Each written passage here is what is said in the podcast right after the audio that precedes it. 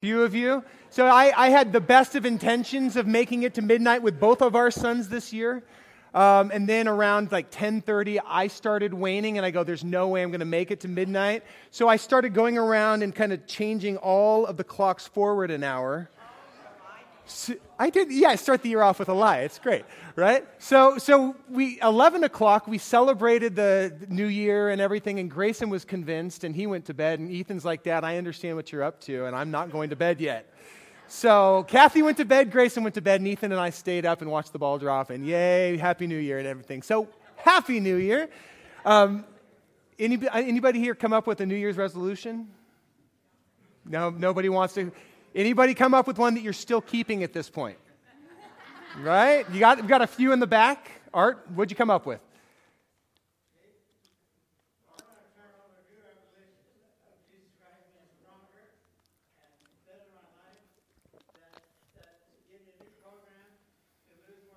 Uh huh.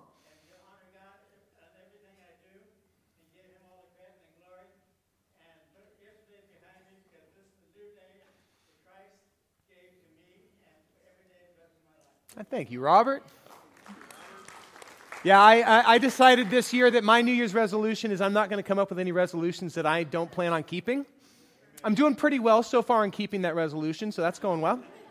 And here's the thing it's not that I have a problem uh, with with kind of reassessing how we're living life. In fact, Kathy and I have been having a lot of conversations about that. Where are we at? How are we doing with raising our children? Um, how are we with our intentionality of just kind of going through life? Even looking at the things that we've let into our life, like our cell phones, and how much of a place that they're taking. Because, like Brad was saying earlier, that, that need to be intentional about carving out space is really important because there's so many things competing with our attention. That said, what I find with resolutions is that we, ha- we tend to suffer from overcorrection syndrome. What I mean by that is, you know how, like, when you were learning how to drive, uh, you, you would find yourself starting to go a little bit too far over in the lane, so you jerk the wheel, and all of a sudden you, you run into a curb or something like that? Um, or with that, maybe that was just me. We have a tendency to do that with our resolutions as well. Oh man, I feel like I really didn't spend enough time with God. Like I wanted to read through the Bible last year and I got halfway through Genesis. Okay, I really want to do better this year. So, so then we say, okay, I'm going to set my clock, my alarm forward an hour. I'm going to get up an hour earlier every single morning and read the Bible, which lasts about two or three days. And then we miss a day and we get discouraged and we give up and we don't do it again. Or maybe you, you gained a, a pound or, or 12 over the course of the holidays. Jeff has been losing weight. I'm very proud of him. I have been picking up every single pound that he's been shedding. So then you say, okay, for the new year, I'm never eating sweets again and I'm going to work out every single day of the week. Well, there's a reason why the gym is absolutely packed full and it will be empty again this time in February, right? Because people have the best of intentions, but we overcorrect to the point where it's just not realistic. I actually have a friend from high school who um, whenever he feels like he's gained too much weight, he's come up with a novel way to lose the weight. He goes on a water fast for a month at a time. He will drink nothing but water for a month. And sure, he loses the weight and he's cranky to be around. You don't hang out with him for that month. But here's the thing it's like a yo yo because he loses the weight. It's not exactly the healthiest thing for his body. And then as soon as that month is up, he starts eating the same way he did before. And guess what happens? The weight begins to creep back on. So, four or six months later, he's like, I got to do it again. Well, here's the thing none of us are interested in yo yoing. None of us are interested in overcorrecting to the point where it's just not realistic to continue to change. What we are after is real, lasting transformation. And that does not come through knee jerk reactions like my friend has to, to a water fast for a month. It comes through a long obedience in the same direction, slow but gradual change. And the same holds true for the church. We are not looking to just jerk the steering wheel of the church every year and run at something. It, it used to feel that way. It used to feel like each year uh, the elder board in November would sit down and say, We want to come up with a theme for this year. And we would, we would haggle for hours about what is that theme going to be. And it, some years the theme was going to be we want to get rooted in God's word, so we're going to spend this year really kind of exegeting God's word. Or we want to get really good at uh, branching out and, and focusing on evangelism. So that's going to be the focus this year. But here's what we found happened with that. Just as the year was ending and a new year was beginning, just as we began to see fruit, being produced from the, the, the, focus of the previous year, we jerk the steering wheel and go in a completely different direction, thus forgetting about kind of what we'd been spending that year cultivating. And we just decided several years ago we don't want to do that any longer. We don't want to be a reactionary church that just keeps jerking the wheel back and forth. We want to have that long obedience in the same direction. So we have foregone having a theme for each year, and instead we've decided that we are going to focus in on the purpose for which God has called us to continue to gather as a church. And that purpose statement is something we came up with three years ago. And I'm going to throw it up on the board. Hopefully, most of you who've been a part of Lighthouse for any length of time are familiar with this. And if you're not, I really want you to spend some time looking at this because this is what we are about as a church. Lighthouse Community Church is committed to making disciples. That is our primary focus, making disciples who love God, love one another, and love our neighbors. That, yeah, you can, that, I'm glad you, you can clap for that for sure. You don't have to. Um, but that is our primary calling. And, and I want to say right off the bat I understand that this is not revolutionary. I understand that this is not something that only Lighthouse does. Churches around the world focus on making disciples who are growing in their relationship with God, relationship with one another, as they look to kind of shine the light of love beyond the walls of their church. The reality is, though, we want to zero in on what we are called to do so we can be intentional about it. And having a purpose statement like this helps us to focus our energies because there are a lot of things that compete with our attention as a church.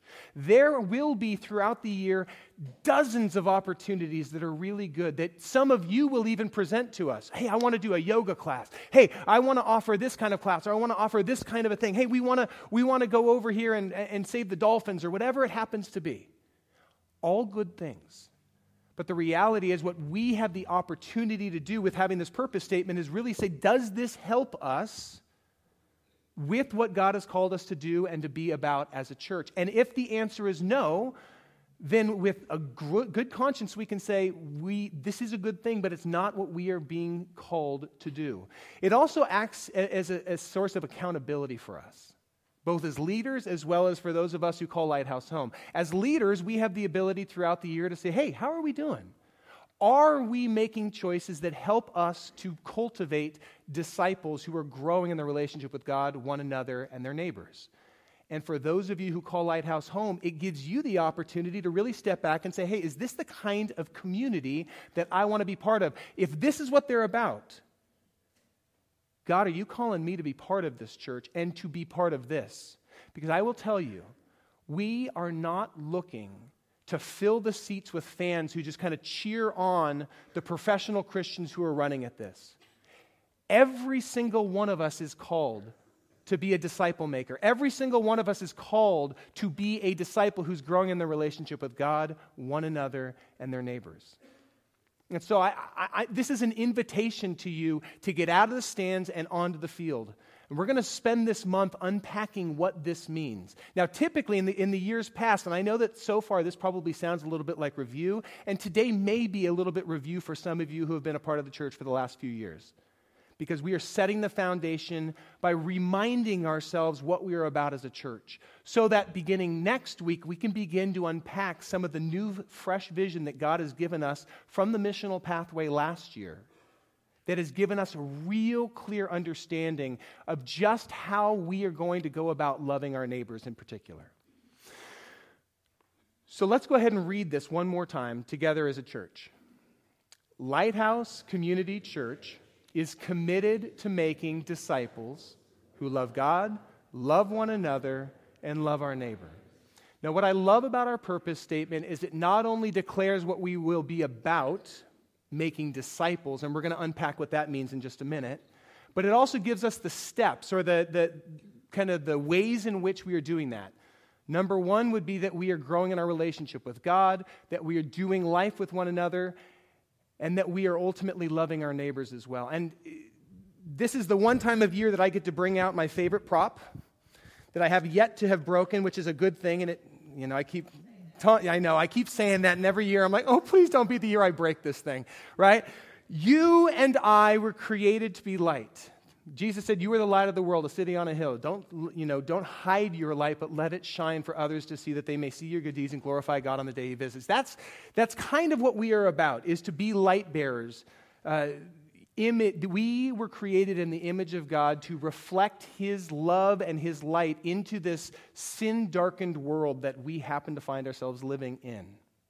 But as with this light bulb, it only works with a few things happening. First, it cannot radiate light on its own, it needs a power source. That's why this part that you almost never see on a light is one of the most crucial parts, because this part here is made to be fitted into a source of, of power. And only so long as it stays connected to that source of power can it do what it was created to do. This is the loving God component. If we are not plugged into our relationship with God, remaining connected to Him, not just, oh, I need to check in on Sunday morning for an hour and a half, oh, I need to get a refill by going to a life group, you know, for an hour on the weekend. Maybe I need five minutes in the morning to spend a little bit of time just to get that charge going so I can make it through the rest of the day. We were created to abide or to stay, remain connected to our, our God. And if we are, then we have the ability to bear light or bear fruit. If we are not, then we're not going to radiate His love. The second part that's crucial to any light bulb is this filament. At least, you know, the, the old school Edison bulbs, which are my favorite. This filament represents the loving one another component. It's the part where it's a little messy, it's life on life, right? And that filament is what ultimately takes the energy from the, the light source and, and then it travels through. And as it is connected, it makes light. The moment that that gets severed in some way, the light goes out. And in the same way, you and I were created to do life with one another, to be connected in community. In fact, the one thing that God said wasn't good about his creation that man would be alone. And so, here at Lighthouse, the way that we love one another is by creating opportunities for us to do life together. Part of that is the, the, three to five minutes that we spend each Sunday morning just kind of connecting with one another, saying hi, checking in. But that is absolutely not enough. And the primary way we do life together here at this church is in life groups. And if you are not currently signed up for a part of a life group, then you're missing the best part of what Lighthouse has to offer. Because that's where the rubber meets the road. That's where the life on life happens. That's where you begin to develop those kind of relationships that become your 3 a.m. relationships, where when life is hitting and it's going sideways and you just need somebody to process with, or you've broken down on the side of the road and you need to call somebody, or you just feel like you have hit a wall and you can't figure out how to proceed, and you just need somebody to talk to. It's the people from your life group that we are seeing predominantly are the ones who are coming alongside in community. So if you're not part of a life group, on your connection card, please, I implore you to, to sign up to get plugged in. We are endeavoring to make sure that we have space in our church for anybody that wants to be part of a life group because we were created to do community. And when we do these things, when we remain connected to God and when we remain connected to one another, then we, our lives, do what a light bulb does. And that is, it naturally begins to produce light that radiates into the darkness and pushes the darkness back. Because you are surrounded by darkness. Some of them, for some of you, you're aware that darkness is in your own home, or it's in your neighborhood, or it's at your workplace or school, or it's where you go and work out, or the coffee shop that you frequent. And wherever we go, I want to remind you Lighthouse we may call ourselves Lighthouse, but this building is not the light. You are the light. And so, our desire is that we would help you grow as disciples who are connected to God, doing life with one another, so that ultimately we can radiate the light of God's love into our community. I'm going to move this off to the side so I don't knock it over. But I'm going to, you know, throughout this month, we're going to just kind of we're going to keep this on to remind us of what we are about. But this begs an important question. If we are about making disciples, what exactly is a disciple? Right?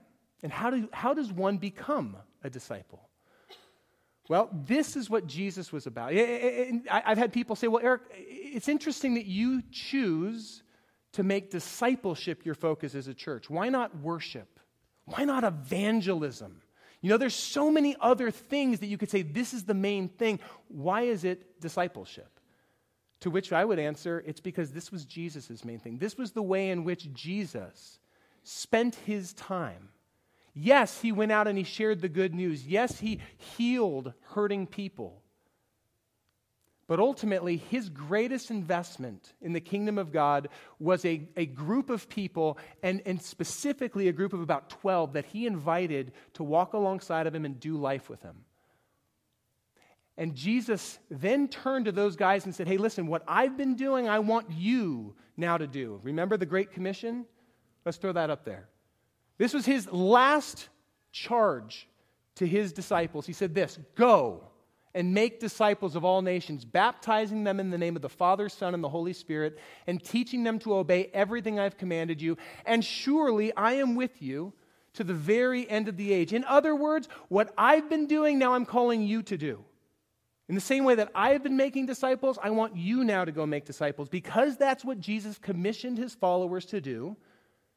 And because we consider ourselves followers or, or disciples of Jesus Christ, we are now called to make more disciples. Of course, this begs the question what exactly is a disciple? How is that different from being a believer or a Christian? That's what I want to unpack this morning. Um, in Jesus' day, discipleship was what he was about. It's what he did. It was how people. A disciple is not a student, it's not somebody who simply sits at a desk taking notes and retaining information. A disciple is somebody who learns through proximity 24 7. And so let's just take a step back 2,000 years ago to how people, how children were discipled or raised spiritually. When somebody, a child, made it to the age of six, they would be enrolled in what's known as Bet Sefer. And Bet Sefer means house of the book and they would specifically be trained in the, in the Pentateuch, the first five books of the Bible. That six year old would begin to read Genesis, Exodus, Leviticus, Numbers, and Deuteronomy, read it over and over and over again, and begin to memorize it. So that by the time they reached the ripe old age of 10, they would have the first five books of the Bible memorized, hidden in their heart. Now, for, for many of those kids, that was the extent of their religious training, and they would go back home and they would begin to be apprenticed to their parents, whatever their dad did. If he was a fisherman, they were going to be apprenticed as fishermen. If he was a woodworker, they would be apprenticed as woodworkers.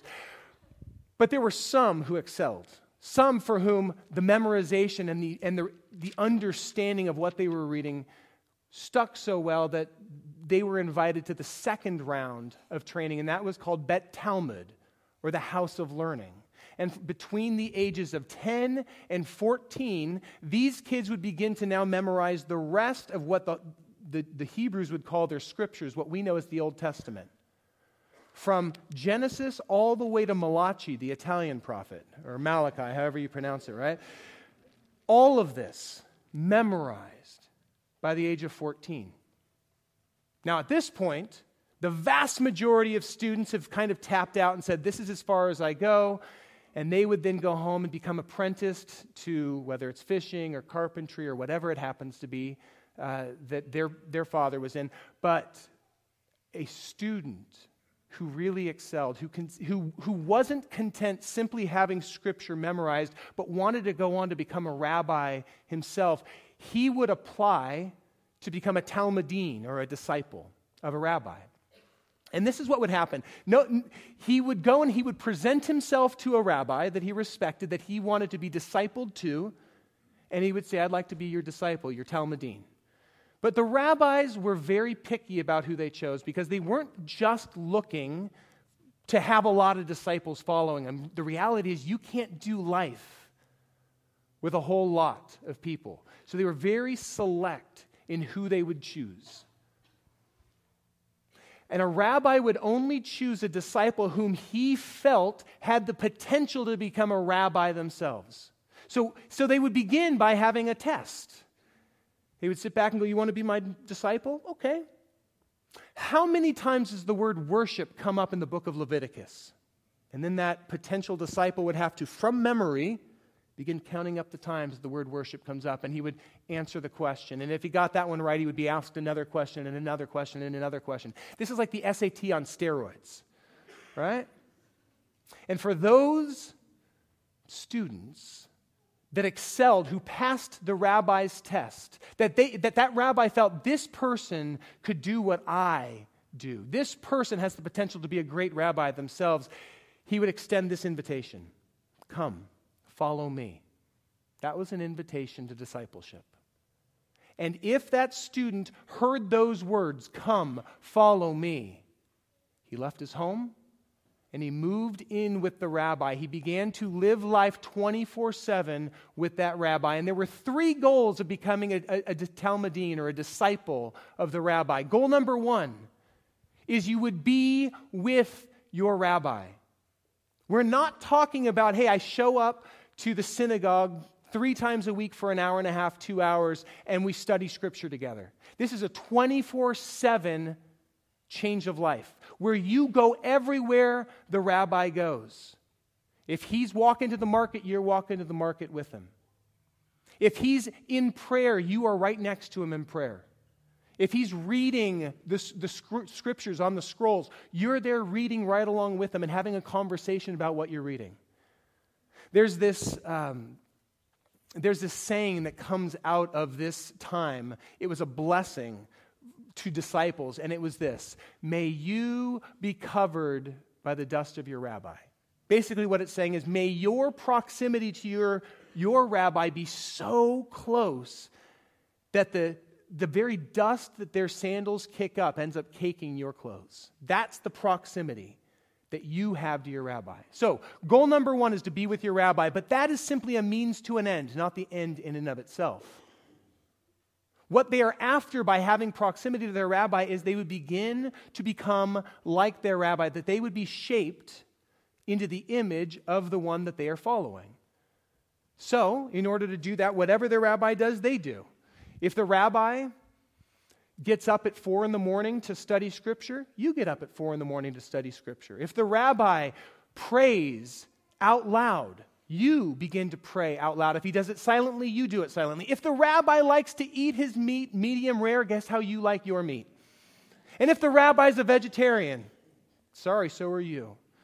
If the rabbi, when he enters the public courts and he sees a foreigner and he moves towards that foreigner to talk to them, then you begin to move towards foreigners and talk to them in the same way. But if your rabbi ignores foreigners, then so do you. In every way, your goal as the disciple is to become as close to a carbon copy of your rabbi as possible. So, by proximity, by time spent together, you begin to be shaped in his image to become more like him. Because the ultimate goal of any disciple is to do what your rabbi does. So that by the end of your discipleship process, you not only sound like your rabbi when, you, when somebody asks you a theological question, you answer it in the same way your rabbi would have, but that you, your life, the, the cadence of your voice, the, the way you interact with people, the way you carry yourself, your demeanor, everything is just like your rabbi. And ultimately, you become a rabbi who is able to take disciples and, and pass that yoke of teaching on to another generation. That's the goal. And in fact, that's exactly what Jesus was looking to do with his disciples. Now, he didn't take the best of the best in the way that the other rabbis were looking, right? He took a bunch of fishermen, tax collectors, zealots, the kind of people that most of the rabbis would be like, dude, why are you gathering this rabble around you? But that's who he chose to gather around him, and, and he invited them to walk with me. Follow me. Let's do life together. He spent three years walking with them. Going, they followed his example. They became more like him. And he looked at them and he says, Listen, you will not only do the things I've been doing, you'll do even greater things than these because I'm going to the Father. And I'm going to send the Holy Spirit to empower you to do it. But ultimately, you're going to do what I've been doing. And think back to the Great Commission. He was basically commissioning them to do what he had been doing to make more disciples, baptizing them in the name of the Father, Son, and the Holy Spirit, and teaching them to obey everything he had taught them. Because they were to pass the yoke of his teaching on to the next generation. Do you begin to see how discipleship is everything?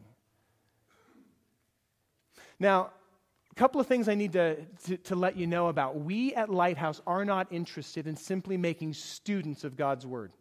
We're not interested in simply part, you know, giving you interesting information that you can write down but has no bearing on your life. Ultimately, our goal is to help you become a disciple of Jesus Christ so that your life will look more like his life, and the way you interact with people will be more like how he would interact with people. We are not interested in making disciples of Jeff or of myself or Diane or Michelle or anybody else. We are all about making, becoming greater reflections of Jesus Christ. And, and, and, something I need to let you know about discipleship is that it is not optional in any way, shape, or form. It's not something that we just opt into as if it's a, a secondary, higher level of following Jesus. In fact, it's really either you be a disciple or you're not a follower of Jesus at all.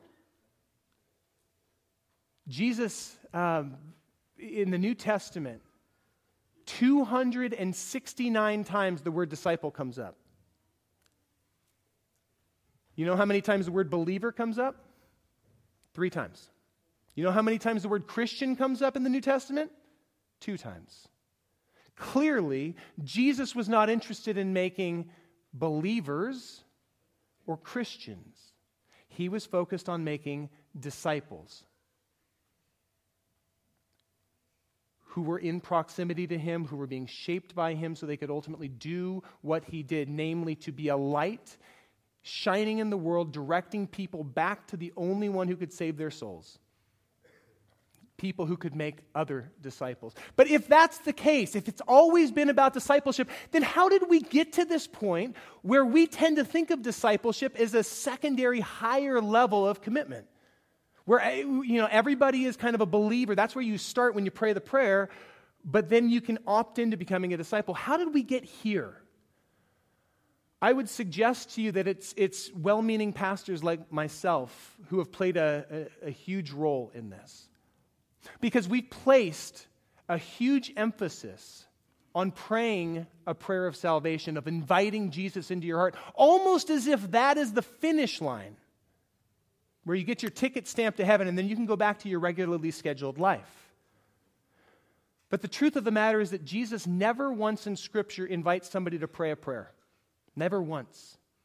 Do you remember what his invitation was? Follow me. Everybody that he invited to do life, it was an invitation to discipleship. Follow me, do life with me, spend time in proximity to me, be shaped in my image so that you can ultimately do what I have been doing. Don't worry, I know that I'm going to the Father, but I'm not going to leave you as orphans. I'm going to send the Holy Spirit to empower you so that you can do greater things than you could ever anticipate on your own.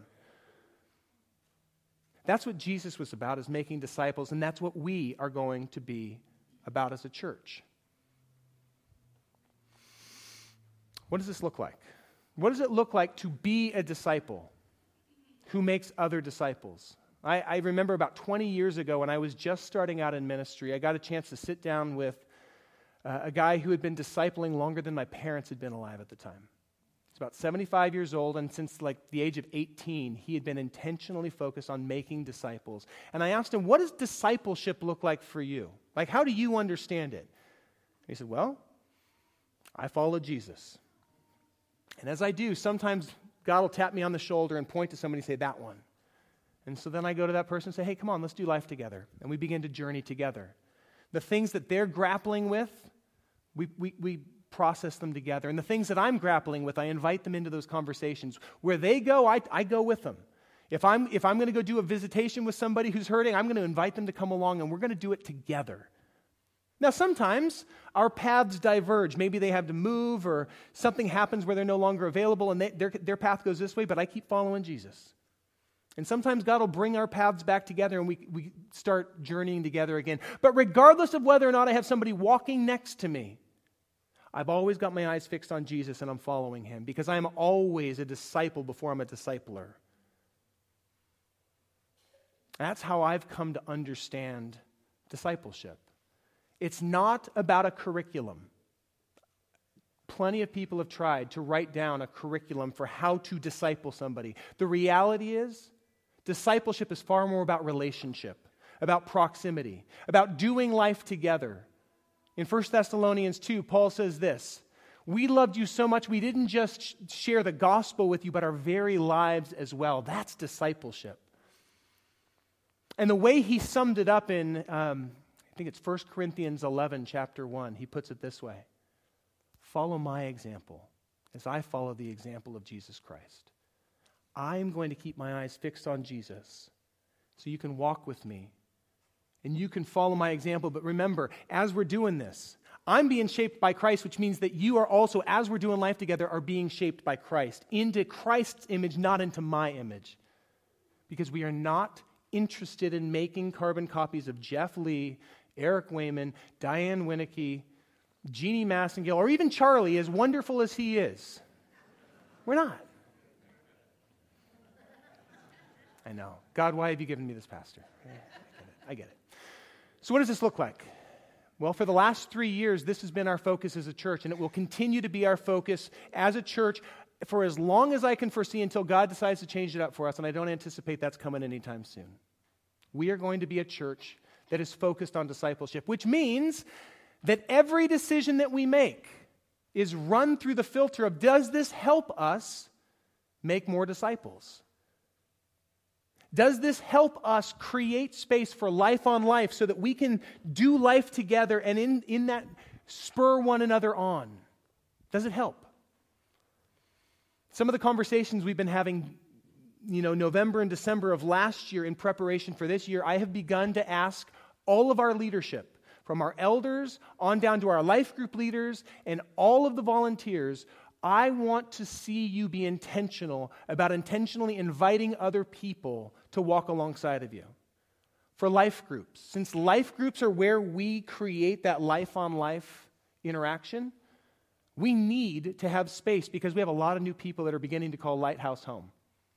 We need to have space. And so I looked at all of the life group leaders and I said, I need you to make sure that you have space in your group. And if the answer is we're full, then either you find a bigger box to meet in, or better yet, you birth a new group, two out of one, so that you can now begin to invite more people so you have more space. But there needs to be people who have the ability to lead those groups, to facilitate the conversation, not to teach, because the conversations are primarily to unpack what we've talked about on the weekend.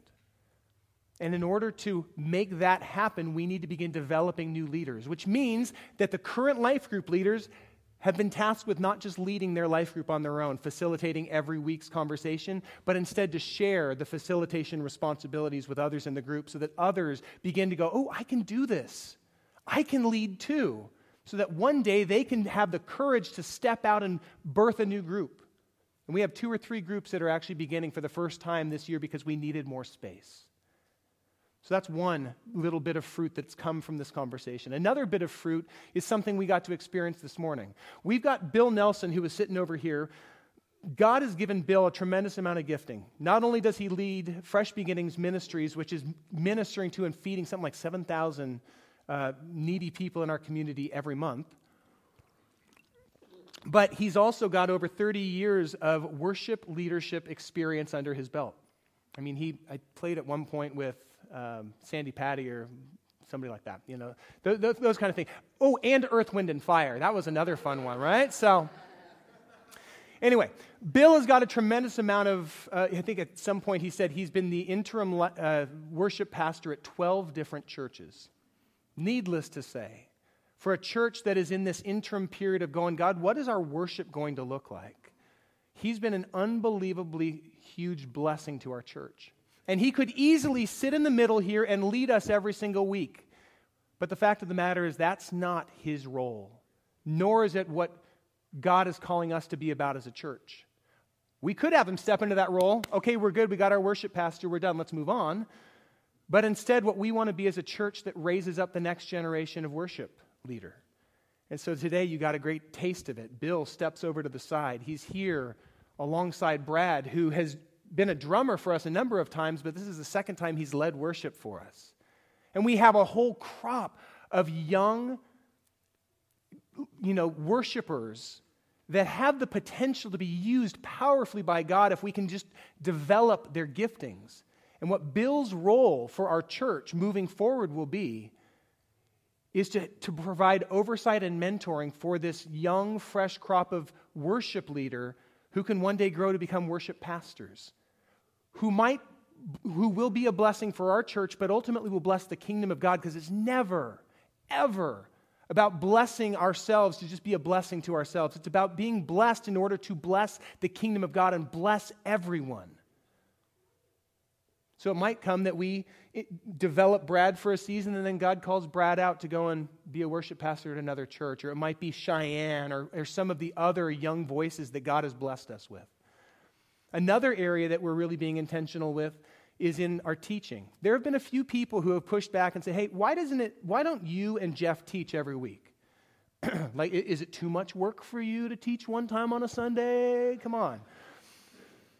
The reason we don't teach every week, one, because I don't think that it's it is healthy to only hear one or two voices. It's really important for you to hear multiple perspectives.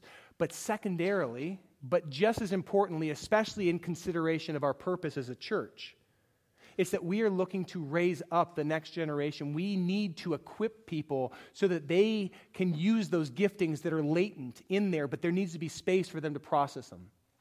So let me give you one example. A couple years ago, God brought a guy named Greg Barone and his family to our church from Houston. His job transferred him. They found themselves here. They didn't know for how long, but they fell in love with Lighthouse and they dove in. Greg was the kind of guy who was hungry to grow. So he began to ask to, to have some time with Jeff and myself. And we are busy, but we are always interruptible for somebody who's hungry to grow. So we began to meet with Greg. And, and Greg began to talk about his desire to be in ministry, but he didn't know what that looked like, and he didn't have formal training and stuff. And what is, and, and as we walked with him, we recognized that God w- was birthing something in him that we wanted to cultivate. And so, two years ago at the men's retreat, rather than Jeff and myself leading that or hiring somebody from outside to come and be the speaker for that, we said, you know, we want you guys to be able to share. And one of the people we asked to share was Greg. And he shared his testimony, and he did a great job. He was, he was authentic, he was real, he was raw. And then when we came back, we said, hey, Greg, we, we would like to have you begin preparing to teach on a Sunday in August. Oh, I can't do that. Yeah, you can. And so, for the next three months, he began to process what he was going to share and refine it. And he would bring his notes, and we would give constructive, loving, but firm feedback. And, and, and he continued to refine it until couple years ago, he stood up for the first time in front of a, a large audience and he, he got to share. And he did a great job. Again, real, authentic, unpolished, which is everything. Last year, God called Greg and his family back to Houston, where they came from, where, where work was, and that's where they ultimately landed.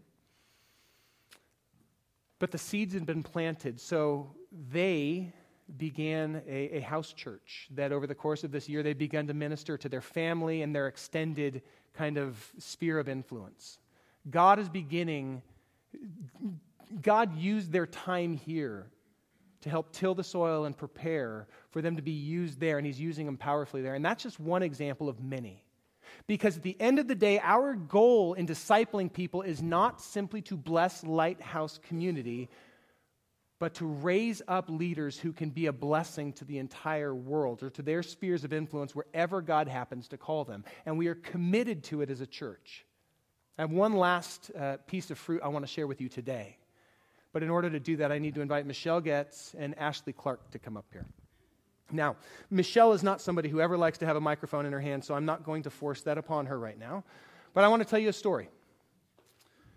Four years ago, four and a half years ago, uh, Michelle stepped into our director of children's ministry role as a church. And she can attest that at the time, she did not feel competent to hold that role. Would, would you agree, Michelle? Yeah.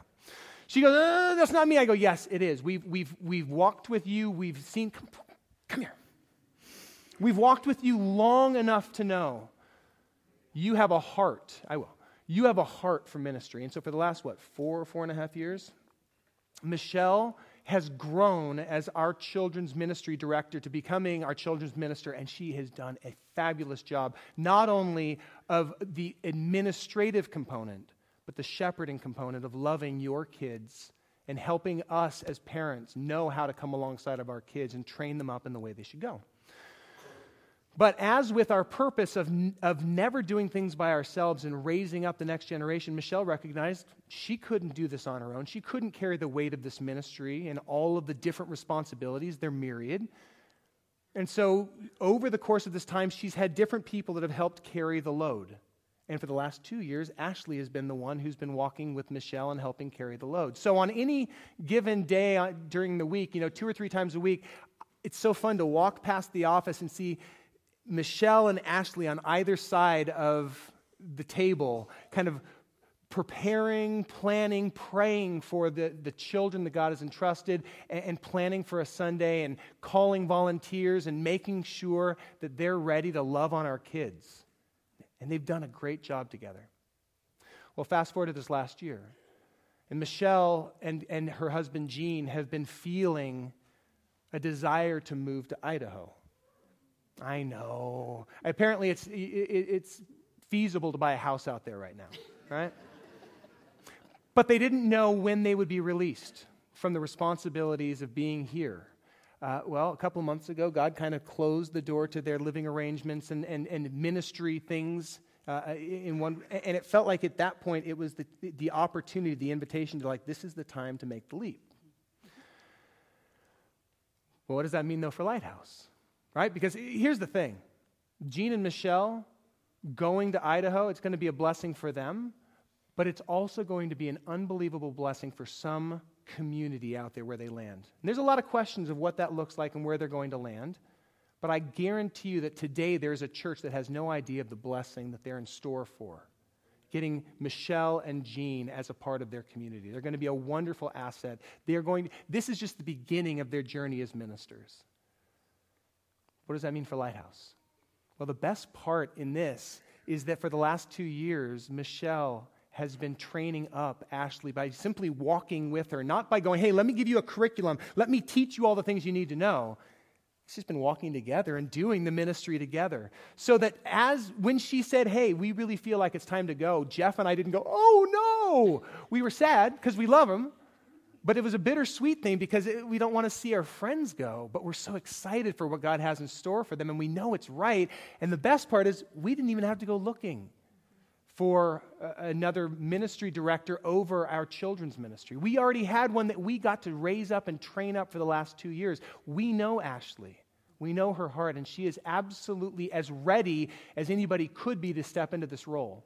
Not that she has it all figured out, but neither do I. And I've been the lead pastor now for three years, so, you know, we're all a work in progress.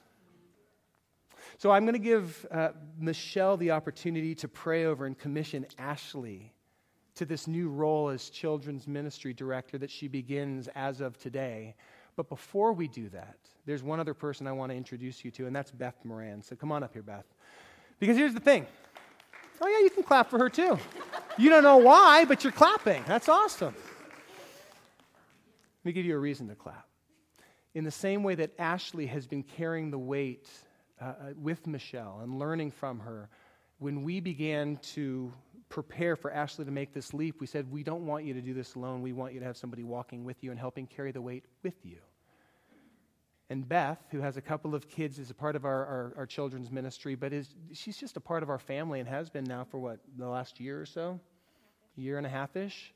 Um, she has felt like God is saying, This is yours to step into. And so, in the same way that Ashley is stepping into the director of our children's ministry, Beth is going to be stepping into the children's ministry intern role, helping walk alongside Ashley, learning from her. Because at the end of the day, we hold this loosely and we say, God, we want to constantly be developing and walking with one another so that we're all growing. So, with that, I would love, Michelle, for you to pray over these two that are going to continue the ministry that God had entrusted to you for four years. Would you, and would you guys just extend a hand?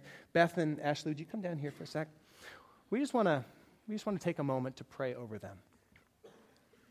Father God, I am so grateful for the gift that you have given to this church with both Ashley and Beth. Lord, I thank you that Jeff just a couple of years ago realized that we had even a space for an intern. And I just watched your plan unfold and it was just so easy and the puzzle pieces all fell together. And I'm just so um, excited to see what Ashley and Beth are going to do. And I am so, um, excited about how, again, your plan is just unfolding before us. In Jesus' name we pray. Amen. Amen. Amen. And, and, with that, Jeff, I'm going to invite you to come forward as well. Um, Jean, would you come on down and join Michelle? We just want to take a moment. Uh, now, the, the, nice thing is, we're letting you know in advance. They're not leaving until the end of the month, so we have several more weeks that Michelle and Jean will be here. But we just want to take a moment to commission them. Because again, we don't believe that we can hold on to any of you. And as a community, we do life together, but sometimes God says, hey, come this way with me. And for this season, He's inviting Jean and Michelle to go to Idaho. And they are going to be a blessing out there. And we just want to take a moment. Come on over here, Jean. We just want to take a moment to pray over them and commission them to whatever God has in store. So if you would, just extend a hand for a moment. Father God, I am so grateful for my brother and my sister. I'm so grateful for the gift that they have been to our community. They are a part of our family. And we're not losing them. Your kingdom is growing as they get to go out and be a blessing and make your name great, not make Lighthouse's name great.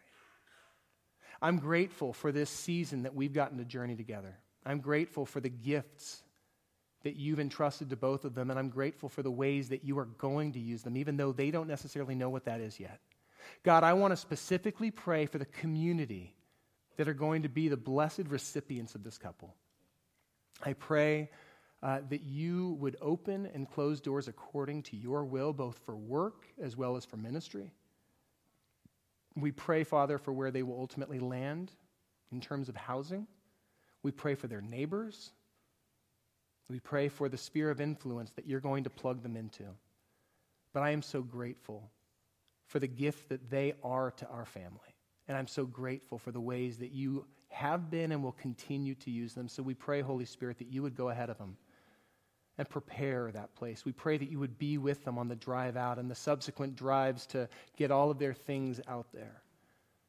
We pray, Father, that you would come behind them, that you would shore up the, the, the responsibilities and the areas of ministry that they have been carrying for a season but now hand off to other people.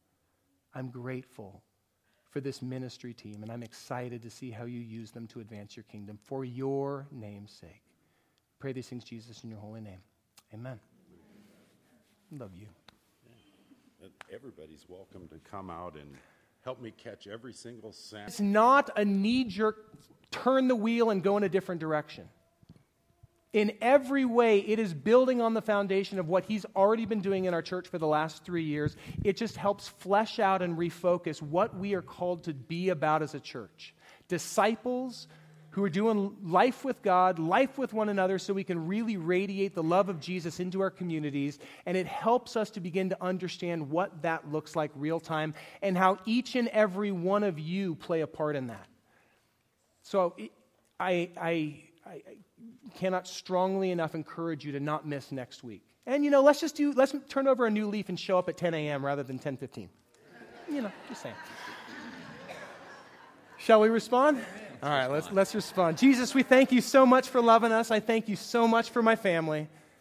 I pray that you would you would be glorified through this through the, the, the song of our heart, uh, through our offering, whether that's an offering of our time, a, a declaration I want to be in a life group, even our financial offering, God, would you be glorified in everything? Jesus, in your holy name, amen. Let's worship together.